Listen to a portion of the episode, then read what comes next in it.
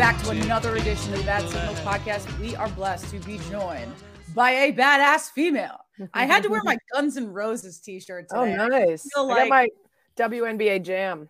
WNBA Sloot- Jam. Sloot and Candace. Oh, that is fantastic. It's so funny how Candace Parker has been in the league for so long. Some of these women, and I really Mhm. love the emergence, just the more attention and the support from the NBA because uh, the women's game has evolved so quickly. Tons. Can you just speak to that? I, I- you know, and Well, you just mentioned some of the ones that have been in the league for so long. I, I was just at the WNBA All Star game here in Chicago last weekend, and I was cracking up because my friend and I were talking about if someone would get the opportunity to dunk in the game, and we were hoping so. So then Sylvia Fowles gets this breakaway opportunity, throws it down, and you know she's literally retiring. She's like, "Listen, I'm old. This is it for me." And after the game, Holly Rowe's like, "When was the last time you dunked?" And she goes, "2008." 2008. I'm like literally the spirit of the All-Star game like lifted her legs off the ground and allowed her um but yeah, I mean they're like Sue Bird, Sylvia Fowles, Candace, some of these players that have been in it forever and then you love that there's these young up and comers that are sort of taking the mantle and are already super A'ja Wilson, Sabrina, you know, these young players that you're like, you know, Jonquel that you're like, okay, we're we're in good hands. well, don't discredit anything. With Diana Taurasi was like my hero. Yes, she yes. Well, currently causing headlines, you know, Yes. kicking Sylvia Fowles uh, and some of the drama on that Mercury team, but Diana is still one of the goats for sure. Wh- Who's who declared a um like a trade? There's like someone someone was like Tina listen, Charles was Tina Charles was like, "Yeah, cool, I'm out. I'm going to leave the Mercury." Like a little less than halfway into the season, and I'm going to go to the Storm, giving them yet another superstar player. So, Uh, well, let's kind of like I mean because I I what I really love about you and I've admired about you but I can I can remember Sarah you I, I remember these like old old man on the street videos of you like, drinking beer yep, at um Wrigley Fields and this must be I, listen I, I mean I'm not saying uh, we're the same age but I graduated college in 2009 so I mean this was probably like the early like early 2000s and you just have this larger than life personality you really stepped into that like I am a woman and I love sports and I'm respected for sports and you are such an advocate for women uh, just uh, in other aspects of everything that is relating to women in sports, the Deshaun Watson situation, uh, abortion rights. Uh, you know, I know that you work for ESPN. That's got to be like kind of a tricky, um, you know, line to tiptoe around. But uh, you know, you you still maintain like, listen, I am a woman and my voice will be heard. Thank you. Yeah, I was thinking about this the other day. I was talking about something relating to LGBTQ plus rights, and someone on social media was like, "Are you a sports reporter or an activist?" And I was like, Both. "Actually, both." Yeah, I was like, "Actually, I wouldn't want to, but I certainly couldn't deny my sort of activist spirit." And over the last few years, I would say for a very specific four years recently, it was difficult to find that balance because I don't think you can have a voice and an influence and not want to use it in the most critical times. That's how I feel right now about Roe v. Wade. That's how I feel about this pivot point for women's sports. That's such an incredible opportunity, and that the data points to as an incredible financial opportunity. Um, it wouldn't feel worthwhile to spend so much of my time talking about sports if I wasn't talking about the intersection with social issues and major opportunities for change as well. Um, I love sports. I'm a massive sports fan. To your point, like I started out just doing the like man on the street interviews and like hustling to get whatever I could. Um, and I still love sports and spend my off days and free time going to games when I when I'm not working. But that's not enough for me in terms of my my work and how I'm going to spend so much of my time.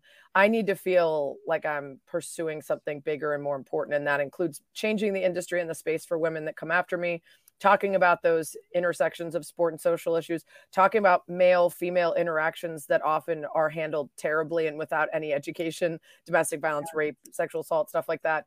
Um, yeah. And, and, uh, and so I know that some people don't like it. I know I could be probably richer and more famous and more powerful if I was just that girl everyone wants to grab a beer with and talk NBA.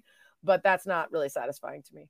Is there anyone you can pinpoint as like someone who came up to you and was like uh, either a coworker or, you know, in the, within the halls of I feel like around the horn is the perfect opportunity. Mm-hmm. I mean, mm-hmm. like the marriage between the panelists yeah. and Tony Reali, who is so he just is the so best. encouraging and so outspoken.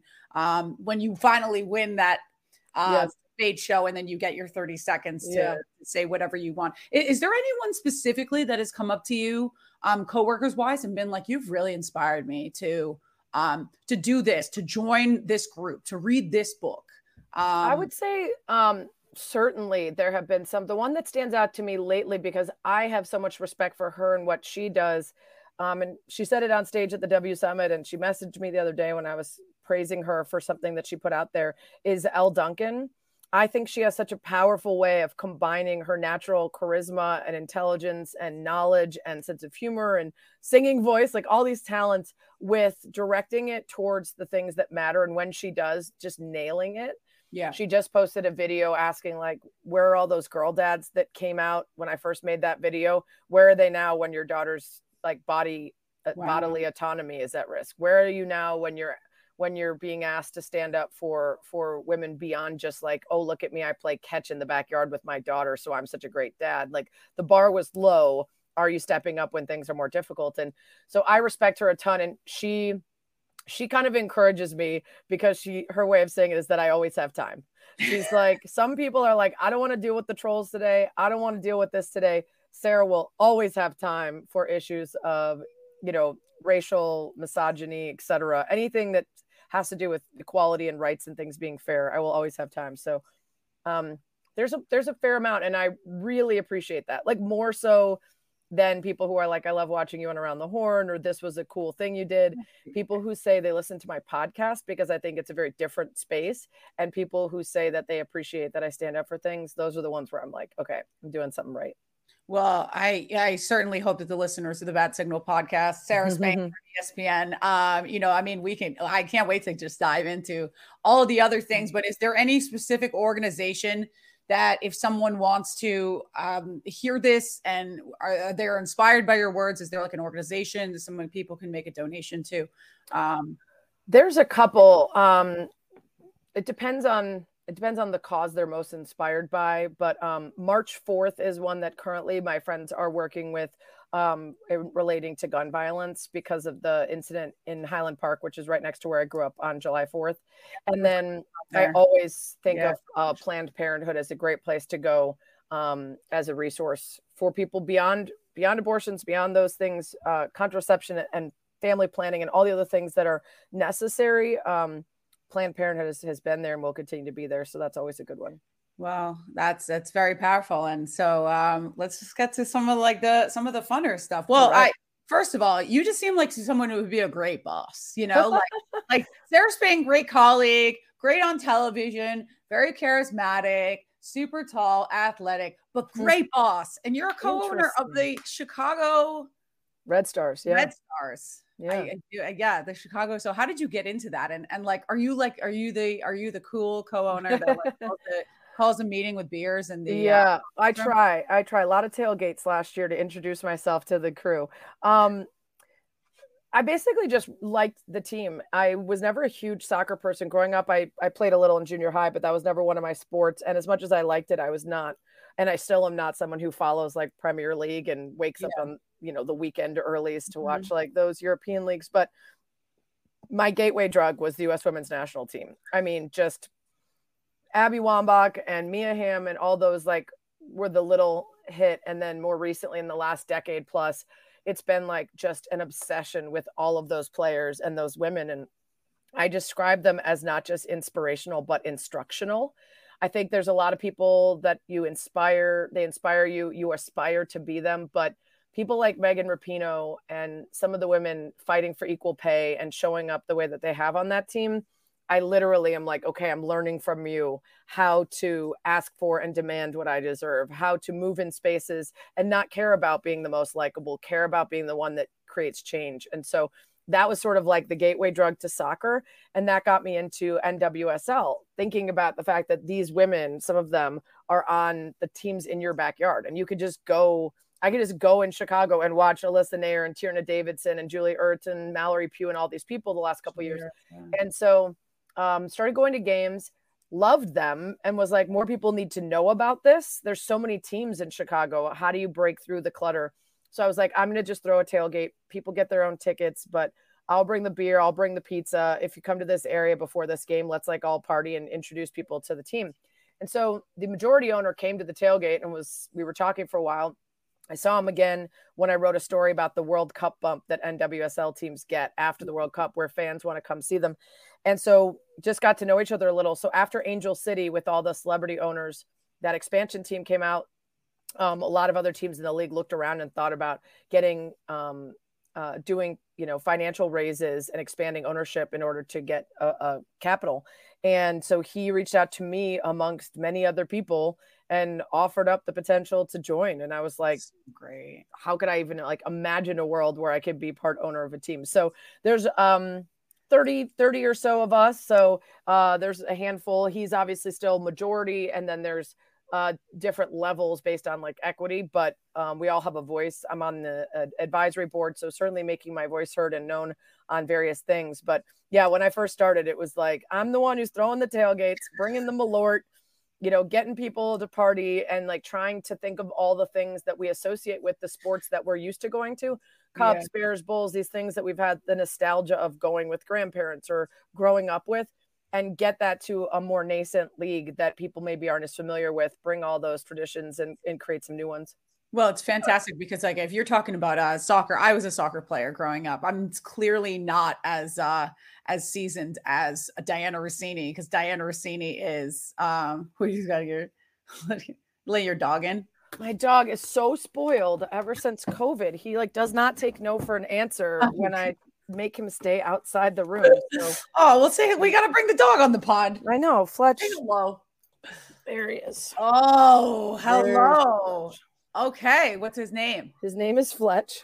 Fletch. Oh. He is one of three, and he is extremely spoiled. He's the most yeah. spoiled of the bunch. He's he has those eyes. He's like, "Mommy, I missed you." Oh. All right, buddy. Get it together. Keep it oh quiet. my god, I love a I love a good dog moment. yeah, it's good. It happens a lot now after COVID. I feel like there's no boundaries. I love it.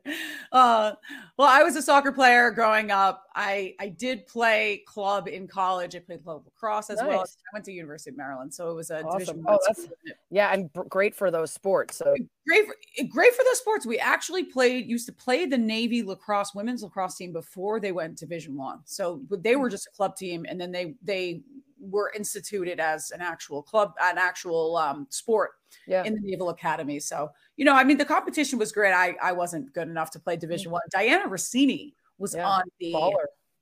She was on the Olympic development team. Like, I didn't realize like she was that good. Oh yeah, I would not want to face up against Dianna uh, Russini in any sport because the two of us are both such little competitive jackasses that like their blood would be shed for sure. You can add me into the mix right there. Yeah. I get real heated. I grew up with two older brothers, so there I understand. That. But you know, listen, like tailgates, you got to get the. Come on, you. We got to like get you into like the soccer mom mode, even though you're. Oh you know, yeah. Well, like, Jennifer Garner is one of the owners of Angel City, and at their game this past weekend, she actually brought orange slices. Orange slices. I'm obsessed with. I was like, this is like like global superstar Jennifer Garner is out on the field with orange slices, like the cutest there is nothing more nostalgic than the way that you eat the orange slice. There's a cup, there's two ways you eat the orange slice after the game. You either rip the whole orange right. out, leave the peel, or you suck on it like a like a mouth guard. Yeah, yeah. I was a ripper. You're the ripper. Yeah. yeah I, I kind of I feel like I was I, acquiesced between like the two of those. Yeah, so. yeah. That is so fun. Gabrielle Union is also um and little Kaavia Union Wade is um is a co-owner of there. She's very supportive. I see it on her Instagram. So yeah, cute. So great. Uh, uh, it's, I mean, uh, we can get to the football stuff in a second, but I wanted to get to. Um, there's just been a lot of Michael Jordan slander recently. Ja Morant. Listen, no one got more confidence than 12, but I I got to think like Ja right. Morant's got to he's got to chill. And I even was seeing a lot of the basketball players were saying like they're worried about that young Grizzlies team because they're just out of control. Like they got lots of money, they're just partying and putting on social media and this. Yeah. But I mean, like when you say that you would cook Michael Jordan, get a bucket against him, Yeah. cook him. Yeah. I still can't tell which of that Ja Morant quote was real and which was from that ball sack sports that keeps catching everybody where they don't know whether it's real or not. I'm like, guys, it's called ball sack sports. Like that's that should be the first giveaway. And then after that, I think it even says satire on the account, but no one bothers to click through. So I'm not sure which of it was real and which of it was fake, but I do know it in some capacity. He essentially said that Michael wouldn't wouldn't be much today. He said it was an interview with Taylor Rooks. Yeah. Taylor- she kind of was, she said it more or less in passing. And she said Jordan jokingly. And then he laughed and she said, Oh, like you would say I would cook them. He goes, Yeah, I Yeah. would cook him. Yeah. I- no. No. Yeah. We're not can, doing that. Can we, can so we, here's the thing. Here's my issue. I'm a massive Jordan fan. I will defend his honor at all times. I will never back down. But I'm just tired of these conversations because they ignore the obvious, which is the context in which you're doing these this debating, uh, which is different generations, different rules, different shoes, different weights, different like literally if you put Michael Jordan now, you think he wouldn't be even bigger, stronger, faster, smarter?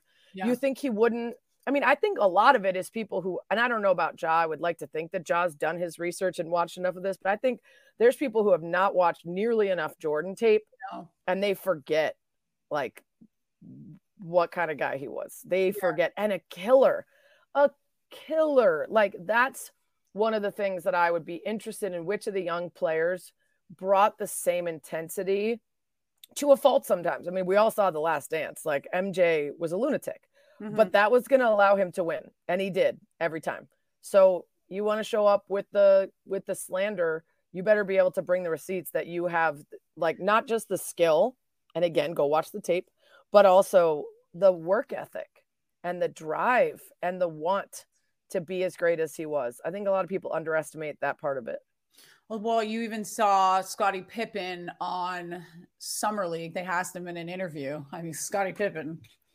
definitely, definitely not a fan of Michael Jordan. not right now no not right Nope. now they Uh, sadly it used to be Yeah, he, they asked him. They said, "Do you think that the athletes these days are better?" Um, or and he said, "It's it's a whole nother level." And I've talked Yeah. about this so many times, and I need to figure out kind of like a thesaurus synonym for the evolution of the athlete. yeah that people we grow bigger, faster, and stronger. They they're teaching us about plyometrics, pliability, um, Cryo. Like, think about how much money LeBron says he spends every year on his body. That just didn't exist. Or even like, I- I was just, like I said, I was at the WNBA All Star game. I used to be tall. I used to be a center in high school and a power forward in AAU nationals. And there were women that were taller than me, but it was not like this. I was just at a weekend where entire high school teams minus one player were four inches taller than me. wow, I was at like an event. It was all it was, you know, Chance the Rapper and Lotto, and all the front was the young Nike Tournament of Champions gals that were there for the tournament. So they're all high schoolers. They're all taller than me. yeah. Every single one. Uh, Like it's just different. Look at the seven footers in the league now. They are not plotting stand in the middle of the lane big men. They're shooting threes. They're running the point. So like want to have that conversation, you have to suspend disbelief in such a way as to have it, it's fantasy. It just seems like a waste of time to me. yeah. Um, I guess I mean, listen, like I there's what happened to the Chicago Bulls last year? It was like they had so much Injury. promise. But you know what? Yeah, it's Caruso got knocked down. That dirty play broke his wrist. Lonzo, Lonzo yeah. got really hurt. But it was like they were on fire. This And is it what we talked about from the beginning. And it- I think a lot of people, and I don't blame people nationally because you've got all these other teams to watch and pay attention to. But Yeah. from the beginning, the question about this team as they were creating in the offseason was defense, interior defense. Vooch is not the guy that you're going to have that's going to be a good rim protector and defend against bigs, especially guys like Giannis and others. And when Lonzo and Caruso were healthy and on the perimeter, they could disrupt enough to prevent other teams from getting into a half court set. They could mm-hmm. press all the way up to half, forcing turnovers, getting transition buckets, making it less problematic that they didn't have a good, solid, big interior presence. You lose those two guys, your entire defensive sets change. You no yeah. longer are able to pressure teams at near half. You're no longer able to be aggressive up on the perimeter. And that means that a lot of teams are able to set up and dump it in and take advantage. And it just completely changed the season.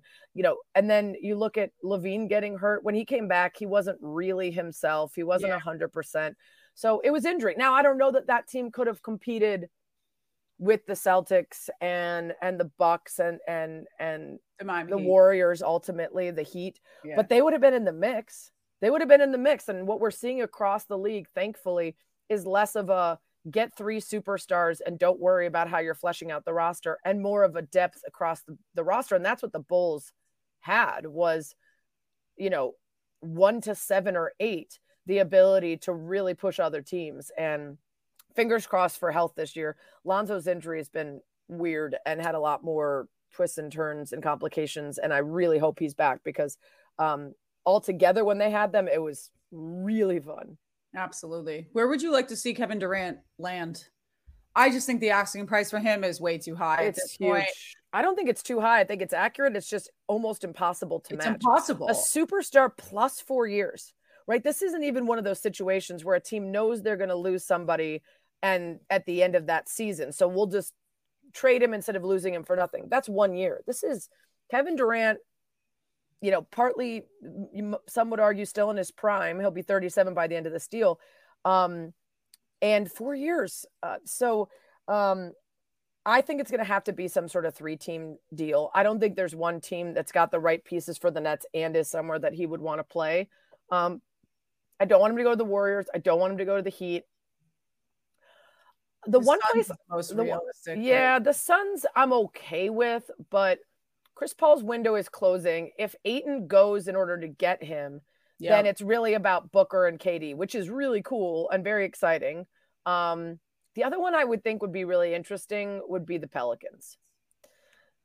The hmm, Pelicans, mm, because okay. they, I don't think they're interested in getting rid of Brandon Ingram. I think the youth that they have between Ingram and Zion, plus the veteran presence of CJ, allows them to build young and have a long runway of success. Whereas if they swap out Ingram for KD, then they're in a win now situation. And with Zion and his health, it's tougher to say whether he's going to be quite ready to hit the ground running when the season starts. But that would be an interesting one. And I think um, the Pelicans, you know, after losing Anthony Davis, after you know Zion starting off slow, they deserve a little little fun. The other one I would love is the Trailblazers. It's not going to happen. I, I said this. I said this on my. They don't have any pieces. They have nothing to just, give up. but I just fan. am such a Dame fan. I'm such a I Dame would fan. love to see Dame and KD out there, inside, outside, stretching the floor, all like positionless basketball vibes. Like I just think it would be hella fun. I I agree. I think it would be hella fun. That's like a very Northern California yes. thing to say. Yes. very appropriate. Yeah. I I oh, man, yeah. I just I'm such a fan of Dame Lillard, but it would have to take possibly like a you know like an apology on Dame's perspective because he kind of just came out and said like yo, you gotta go focus on more about the name on the front of the jersey than the back. And y'all even like, yo, you going out to like all these different teams to switch it. You better be like, sorry. First of all, that's a terrible Dame impression. Uh, not good at all. Um, I mean, I agree, but I think Dame is walking the walk and always has. He has said from the beginning, I want to stay in Portland. I want to win here. I want to parade down the middle of you know Main Street, Portland. I don't want to go elsewhere to get it. It didn't work with CJ. They gave it a really good stretch, and now you you see what's next. I don't know if that deal they just gave him is the right move in order to be able to still fill in around him to create a, yeah. a winner, but I at least think that unlike some other guys who talk a lot of smack and then end up following the same path, he has been de- dedicated to like I want to win here and this is my team, which is cool. Yeah, no, I, I, I agree, and I yes, that Dame uh, impression was terrible. he, he, would be very embarrassed if he had seen that. Yes, However, yes, yes. Um, I, I think that yes, I think it would be a tremendous opportunity for him. I before this deal, I think he should have left Portland, but now it's like he's got to play there for the rest of his career, and I'm totally fine with that. And I, I, I agree with you. I think that that would be a, a perfect piece um, to add Kevin Durant to that picture personally for me, I you know with the with the full court press that the Heat are going after. I listened to Pat Riley's press conference after the season, and he was saying, "Listen, like all opportunities, we are going to give our full all." And I think that that yeah. is, uh, you know, a, a persistent I'm just not sure how realistic it is, though. It's not realistic. You know what I mean? Like, first of all, you've got the issues where Simmons can't play on the same contract as a bunch of the guys that teams are being floated as potentially wanting to do the swap with, including the Heat. You've got the pieces that you're. The, that's the problem is KD wants to go somewhere and win now. So you have to have a team that can give up a piece yeah. and still win, but have a big enough piece to give up that the Nets feel like they got enough back. And there's very few situations like that. Yeah, I, and um, I just know that Kevin Durant has uh, uh, like outwardly spoken and said that he wants to play with Bam Adebayo. He played on the Olympic team with as well Jimmy Butler and Kyle Lowry. So that's just not possible. Not possible. So give me Donovan Mitchell, and right. I'll take that all day. Uh, I'm, I'm intrigued too by like so Kendrick Perkins has like a theory that I was like rolling my eyes at, and yeah. Windy and I still don't don't believe it. But the idea that KD asked for a trade in order to force the hand of the Nets to give Kyrie the long term deal that he wanted. I don't believe that Kevin would, first of all, be willing to tie the last four good years of at, at, at his age to Kyrie as inconsistent as he's been. KD just wants to hoop as much as they have a friendship. I just think he's worried about Kyrie showing up. And secondly, that he would be willing to put a reputation that's already been criticized for being a cupcake and for ring chasing and all that on the line again by having all this trade talk and not meaning it, intending instead for them to be forced to give Kyrie a long term deal, both of them. That's what Perk said that, that KD doesn't actually want to leave. They're both going to end up with the Nets. He's just trying to get them to offer Kyrie what he wanted. But the thing I do maybe buy a little bit is this reporting now that KD was mad at that moment, frustrated at that moment, asked out, and now is looking around the landscape and isn't finding what he wants. And could a deal for Kyrie bring back some pieces? Now, the only problem is the Lakers are the only team that seems interested in Kyrie, and KD is not about to be like, yeah, Westbrook, let's ride. Right. So, like, I think the problem is this was a very bad year for any free agents. There's like four teams with enough cap space. Next year, the way a lot of contracts have been written, it's going to be like 20 or something absurd like that. Like, oh. this is not the best time for this move. And maybe KD's looking around and seeing that and deciding to wait on this and that he might actually end up sticking with the Nets, which would be wild. I think I I have a feeling that he's not they're not going to find a trade partner. I agree with you. I think that he's going to stay. That's my thing. Whether Kyrie moves or not, just listen, I I don't care. Yeah, I go to say that. Be hard to see Kyrie sticking around after Joe Tsai's sort of like paternalistic, but ultimately accurate statements about what kind of player they want and all that. But yeah. um, Kyrie has has made his bed, and he uh, will lie in it, and it will be a very nice, rich bed in L.A.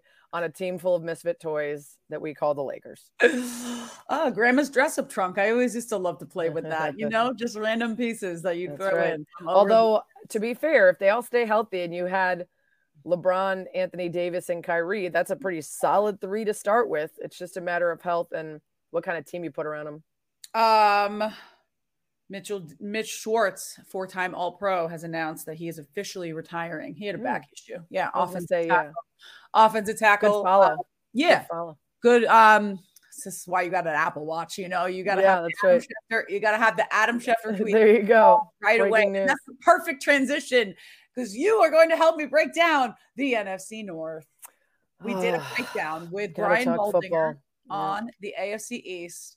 Um, let's just get right to it. NFC North, one of the most prestigious, illustrious divisions in all of football. And it's one of those that you know you kind of like you're thinking, well, who's the 14? No, it's it's Bears, Vikings, Packers, Lions. That's right. Not, you know, it's the great North. Um, yeah.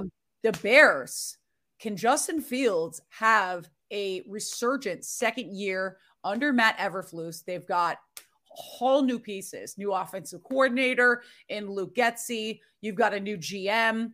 Yep. Just added N'Keal Harry yesterday. Can't make any guarantees. Mm-hmm. from the Patriots, and mm-hmm. I watched him um, over many years. They got him for a seventh round draft pick. Bill Belichick just collecting those picks. Um, they did lose Allen Robinson. The Bears lost Khalil Mack, but let's just focus on the offense there. Um, what what does the landscape look like for a quarterback, mobile quarterback who has a huge and high upside in yeah. Justin Fields? What are your thoughts? I'm very concerned about them not addressing his needs. I understand that this is a team that does not intend to win this year. I understand that this is a team that's looking around at their roster and looking around at their competition and saying, we don't have enough. Eberflus and company and Ryan Poles are willing to slow play this to hit hard next year and the year after. I'm okay with that. But not if you're going to set back your young quarterback by not giving him the offensive line and the weapons that he needs. And that's my biggest concern is if you're going to spend it all, if you're going to invest it all, invest in the spaces that allow you to see what you have. I'm a huge Justin Fields fan. I think he has a huge upside. What I saw from the moments when his first option was open was incredible accuracy, a beautiful ball, and a willingness to run when needed, use his legs when needed, sit in the pocket when needed. Unfortunately, a lot of his issues were predictable. He had no offensive line protection, the play calling was shit, and he was constantly having to get rid of the ball um, either quickly by going first option, even when it wasn't wide open, or holding the ball too long, taking sacks and fumbling because there was no protection and he couldn't let the play run out. So I want to know what kind of quarterback he can be when he has time to read a defense and look for second, third options, when he has time to make the right play, and when he has a play caller who's going to put him in the right position. I'm very optimistic for him I don't know if it will be here though, because my concern is that he's not Eberflus and Poles guy. They didn't draft him; they weren't part of the team when he was drafted, and that there's a very quarterback heavy draft next year. And if things don't go well, they could pull the ripcord and give up on him and decide they want to start again. And I don't think that's the right move. Now I have to wait and see with with him, and maybe I'm getting too high on him because I just want the Bears to finally have found their guy. Yeah. Um, but I'm just worried that they won't have put themselves in a position to really get a feel for what they have. Well, Mike Silver, who is now with the Volume Sports and Colin Cowherd's um, podcast network, he was doing some stuff with Bally's, of course, my former colleague at NFL Network. He had um, a suspicion and a kind of a tip that Justin Fields could be on the move to Seattle, kind of um, moving in line with your face. Like Wait, hour. Like now or next year? No, no. I mean, like that. That Justin Fields could be moved this when? Year. This what? Hell no. Yeah. Absolutely not. I don't see it. I mean, you would need to. Here's the thing: when they brought in Eberflus and Poles, one of the things that frustrated local media were adamant and effusive enough that Justin Fields was their guy. So maybe in a nightmare scenario, yeah, they decide we don't see what we want from him and we'll sell him off for pieces and build. But God, that would be horrific. That would talk about a way to lose an entire fan base before you've done anything is send away a draft pick that you traded up to get that looks like he could have a massive upside and then watch him succeed somewhere else. That would be tragic. I that's I, I'm don't kill the messenger. I'm that's going to, and just, I'm going to kill Mike too. I'm going to text him. Like, what the hell, dude? I'll be ruining my day. like I already am sad enough that the Bears are going to suck. At oh, least I know. Well, while Justin Fields is like making progress, not with Justin Fields playing for Mina Kimes' team. Come on, oh, man. God, he yeah. just got to suck it up and deal with bad quarterback play. She got it. She got it good for a while she's now she's not she's back on the Mariners train. I see that. That's that. right. Yeah. I'm hoping to get Mina on the show uh to, to peer preview some NFC West. But I mean, look, we're the dog days of summer. I appreciate yeah. your time. The Vikings, listen. I love Kevin O'Connell. Not only is he adding to the list of the former Patriots quarterbacks that were drafted that are now mm-hmm. head coaches in the NFL, including Cliff Kingsbury, but I don't know how long Cliff Kingsbury is yeah, going to have right. a job. Kevin O'Connell and I had a uh, college football package, and uh, he was the color commentator. I was a sideline reporter. That's awesome. CBS Sports Network on Army football. So I spent a lot of time with KOC. I watched him. He said, "Listen, like it was the first time," and he would he would sit down. He would break down film. He's like, "Hey, listen, court, like." He was explaining a lot of things to me. I think he's hands on. He is young. And I think that the upside for the Vikings this year can this be the season that they um, uh, you know, throw the Packers off of the throne, or will the Packers sweep the NFC North for the second time in four years? So you can take your poison. yeah, your, I mean, my money's still my money's still on the Packers. Um, you have a two-time defending MVP and Aaron Rodgers, who now doesn't have any questions about his future there, and for his unique yeah. a person as Aaron Rodgers oh, is. Unique. Unique. unique. Unique is a good word. Yeah. Um, Strange. His dedication to football can't be questioned. And I do not see him as a guy who gets that big deal, secures his future, and then takes a step back in any way.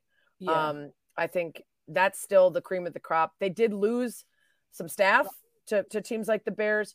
They did lose his number one target and his favorite guy to throw to, and that's always an issue.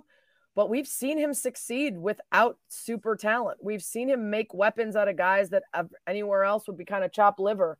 So I um, I'm I'm not. I've made a couple rules in my career. Never bet against Aaron Rodgers in, especially in the NFC North. Uh, never bet against Tom Brady versus Father Time. I don't think Father Time has decided to dedicate any time or energy to Brady.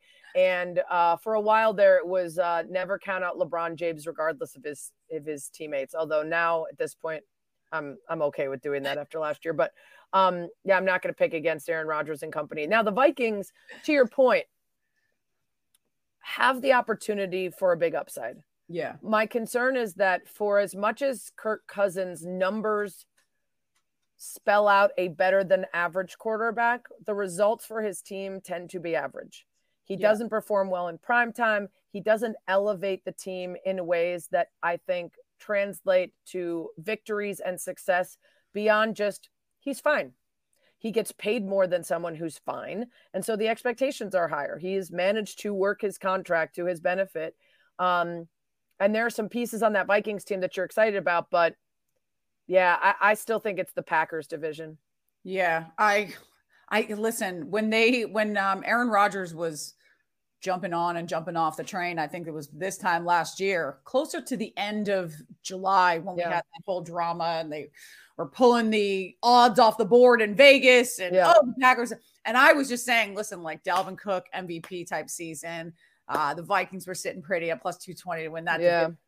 Uh, they just continue to, and I under, I, I, completely agree with you on the consistency of Kirk Cousins. It's a whether or not it's, it's like, hey, like in crunch time, um, his decision making skills in the final two minutes of games. Always bet the over on a Vikings game. Right, right, right, right. No, they're gonna blow that shit. Yeah, um, at yeah. the end of the game, Vikings but, and know, like uh, Seahawks, like never have a normal game. Oh, you just God. can't ever have a. It's got to come down to a missed field goal or some like missed coverage in the last like minute of the game. Or like throwing a like i'd be curious to see if if um if russell wilson brings that like last second magic yeah. or if it was just like it was just a jinx up there right. um, in seattle. But you know they added to Za'Darius, they added a lot of good pieces the vikings did. Za'Darius smith excellent edge rusher, great price for the market. Um, and he's also a vocal leader in the locker room too. So I, you know, it's Harrison Smith is it's in his 10th season. Um, I, I just think that the defense there is solid. I'm not sure if they can, you know, piece it all together with a, a rookie head coach, but um, yeah, I, I mean, that the head coach is such a wild card. You either put together all of the things that weren't being done right and it comes together and you're like, aha, here's here's mm-hmm. all the talent that we thought was there that wasn't being used right, or it's tons of growing pains with a new system and adjustments, and you know that that was one of those teams. A lot of times the head coaches are coming into really trash teams, right? Yeah. You're you're turning things over because things have been so bad. Vikings haven't been super bad. They've been yeah. kind of uh, mediocre for so long that it was time to change the voice. And the question is, um, were they underperforming for what they could do if they just had the right people in place? So we'll yeah. find out. Yep. And they also got a new general manager as well. Um, yeah. Kwame, and I can't pronounce his last name, but um, mm-hmm. you know, there's a big promise up there. Uh, well, let's get to uh, let's get to the uh, the Lions of Ford Field. You know, those uh, those soldiers over there eating yep. kneecaps and Aiden Aidan yep. Hutchinson they picked up in the draft, and then you got Mr. Crazy Dan Campbell. Um, they're going to be a big wild card for me just in terms of what Jared Goff can put together. And, mm-hmm. Uh, you know, I mean, you know that he is capable of airing the ball out, but that is behind the mastermind of Sean McVay. And that's the capabilities that he has to elevate a quarterback to the next level. Um, could they be the team that surprises everyone in the division? Yeah. Um, I heard one of their draft picks too. I, he was like, he's like, oh, everyone's talking shit with the new Lions, and it's just yeah. like Lions fans are like, okay. yeah, you've been the new Please Lions. Don't get into that. You've been the new Lions for like decades. um, I think the best news for the Lions is that the Bears are going to be bad. Yeah. So that they won't be, you know, the bottom of the barrel probably. Uh, my expectations are not crazy high. I still think this team is cursed. I don't believe in curses, but there's something about this team that just can't get it together. And I don't think Goff's the guy. I think to your point, there are players that you see in certain systems and with certain coaches that as soon as you put them somewhere else, you recognize how much that coach or that system was doing yes. for them. Goff is one of them. You look at Wentz. Wentz is a guy who had MVP type tremendous success under a specific coach with a specific system with a specific offensive line, and he hasn't been able to do it anywhere else. Same with Foles. You know, Big Dick yeah. Nick is nothing with these without his coach and his offensive line and his weapons and his defense and everything else that he had in in in Philly. Um, Goff seems like a nice kid, and I feel bad for him that he's been the center of so much of this drama but I don't think that that's the place for him. Yeah. And jury's still out on Dan Campbell. I made fun of him a lot with the biting of the kneecaps I and the stand him. I am not. We're gonna bring a big. Rah-rah. We're gonna bring a big, like an actual lion on the field to take a dump in the end zone and the absurdities. Ew. I'm like, that's not a coach Ew. of 2022, right? I will say, Kevin O'Connor, was it Kevin Clark? Kevin Kevin Clark is Clark. NFL. Kevin O'Connor. Yeah, Kevin Clark came on our show and he did a really great long form profile on him yeah. and made me be a little bit more open to the nuance of who he is. His guys will play for him, his guys will play hard. And if you saw last year, the Lions were not good, but the Lions were in games. The Lions were playing hard. The Lions were buying what he was selling. Yeah. So I'll I'll I'll I'll be more open to some of the histrionics being a bit and being fun and being a little silly for him, but him showing up and getting the most out of his guys. But this year has to actually translate into wins. It can't be moral victories. It can't be they played hard and still lost. It has to be did you actually win games? Because I mean, this, I, I, they're in my division.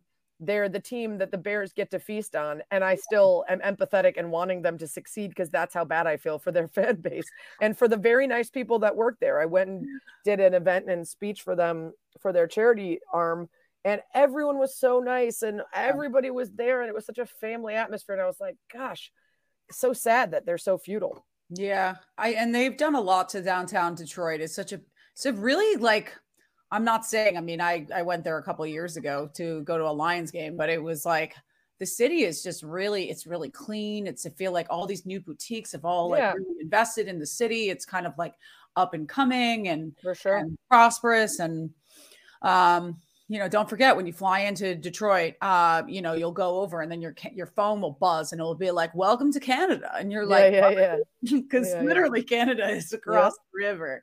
That's funny. I, I, when you were saying that something you want to bring a lion onto, you know, this is Dan Campbell saying this.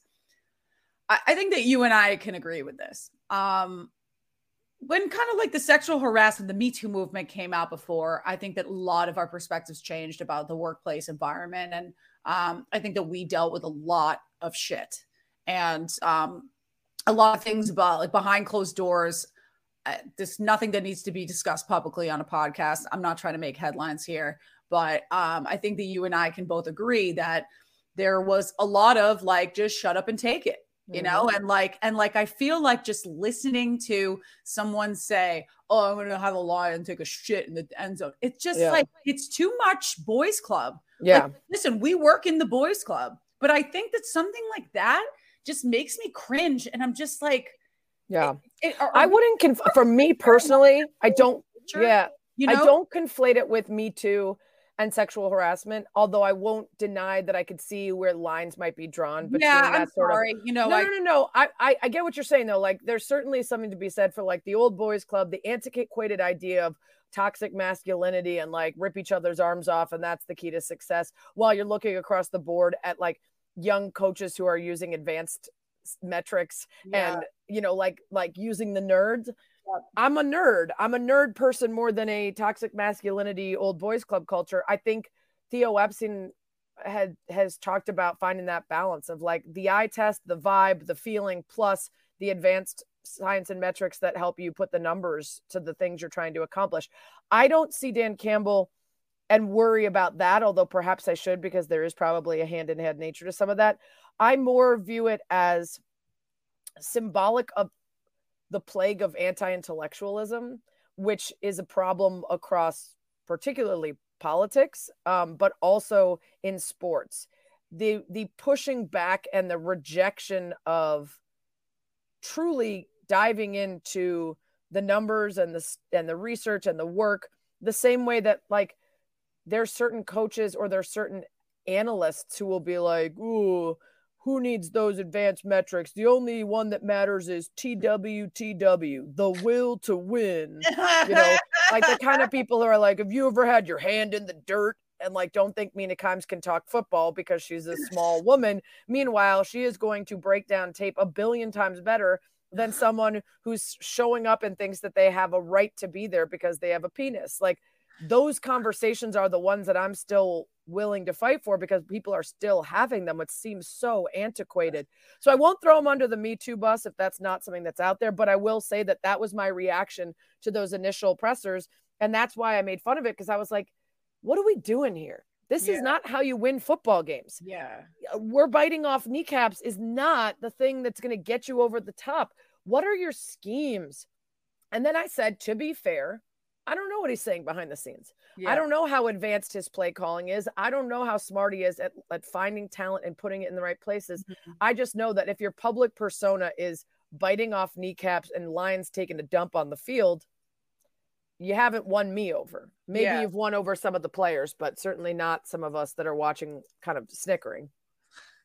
I'm not snickering about it. Mm-hmm. I thank you, thank you for clarifying some of that intersection stuff. Yeah, yeah. I, I, think you knew where I was going with that. For sure. Sometimes, sometimes the words, uh, you know, don't add up a little yeah. as, as fast as my brain yes. is moving. My brain is always just saying allegedly because I'm so allegedly. used to having to say it for all of the topics from Dan Snyder to you know anything else in the NFL right now, Deshaun Watson to whatever. Allegedly, allegedly. God how well i don't even that's you know i want to let you go on time so i'm not even gonna ask you about deshaun watson but maybe i'll just like clue into your twitter feed. Where can people find you?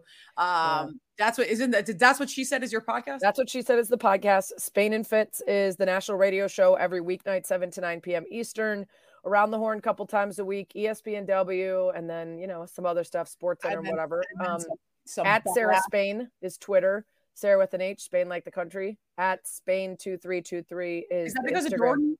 Yeah, duh. Oh, duh. But of course, first of all, I, I just I gotta say you are fantastic. Thank Girl you. Thanks for having me. I'm really, I'm really happy that I finally. I mean, we've we've been Twitter friends for a while. Yeah, yeah. so glad that we finally connected. Uh, Agreed. also, too, you just like tickled my heartstrings when you said the name Theo Epstein. Oh, I just want to cry. What a dream! Can he is be the he, new commissioner? Is he, is he going to? I think, I think I don't think Manfred is looking to give up the gig, but if he gets overthrown or otherwise oh decides it's not for him, God. Theo would be a fantastic I, commissioner. I have been championing this forever yeah. because have you seen Screwball? The the uh, my good friend Billy Corben, Ron Couture uh, I did all the University of Miami. Uh, I have it, but he's on Le Batard all the time. Okay, so yeah. you need to go watch about it. It's it's basically about the biogenesis scandal. I was in South Florida working in local news during this, and I I remember like my I didn't even understand anything was going yeah. on. The producers had to like write me the uh the yeah yeah yeah. Um, but basically it is about uh the steroid scandal and Alex Rodriguez and them chasing after Alex Rodriguez and right. the person that how corrupt it was paying off people, going to tanning salons at guns and this. And right. the person that is behind the MLB investigation when they finally step in is Rob Manfred. And like there was that whole thing when Alex Rodriguez was on the radio and he was like, I didn't do steroids, or he stormed, stormed into some office and then he apologized. Like, and then at the end of the movie, it's like Rob Manfred got promoted to, to yeah. commissioner of baseball after this. And it was like, they, they didn't even complete or do this properly. Can we just talk about how like there's a great sense of pride at my alma mater of Cornell University of oh, how many yeah. alums are in the sports world, and uh, unfortunately, the two current leaders are Rob Manfred and um, why is my brain broken? Gary Bettman. Oh, so our two I commissioners like- are like the least liked commissioners in all of sports are the two Cornell grads. But Mark Tatum, you know, deputy commissioner under Adam Silver, Cornell guy, very well liked, did a fine job during the finals when he stepped in to do some of the stuff that Silver was out uh, in protocols for. Uh, yeah. So we've got we've got a hope there. Uh, my Cornell was my first wish to go to college. Like that was one of the first. I, on my 18th birthday, nice. my uh, my dad took me on a tour of Cornell, but it really didn't. I, for me, I wanted the TV, the broadcast journalism yeah. stuff, and I just, uh, yeah. I, I was like, you know, I didn't apply, so I I went, to, I went, to, the party school route, you know, even there though you had, go. You got the broadcast. That's good. Yep, exactly. Thank you so much for your time. Yeah, thanks for having me.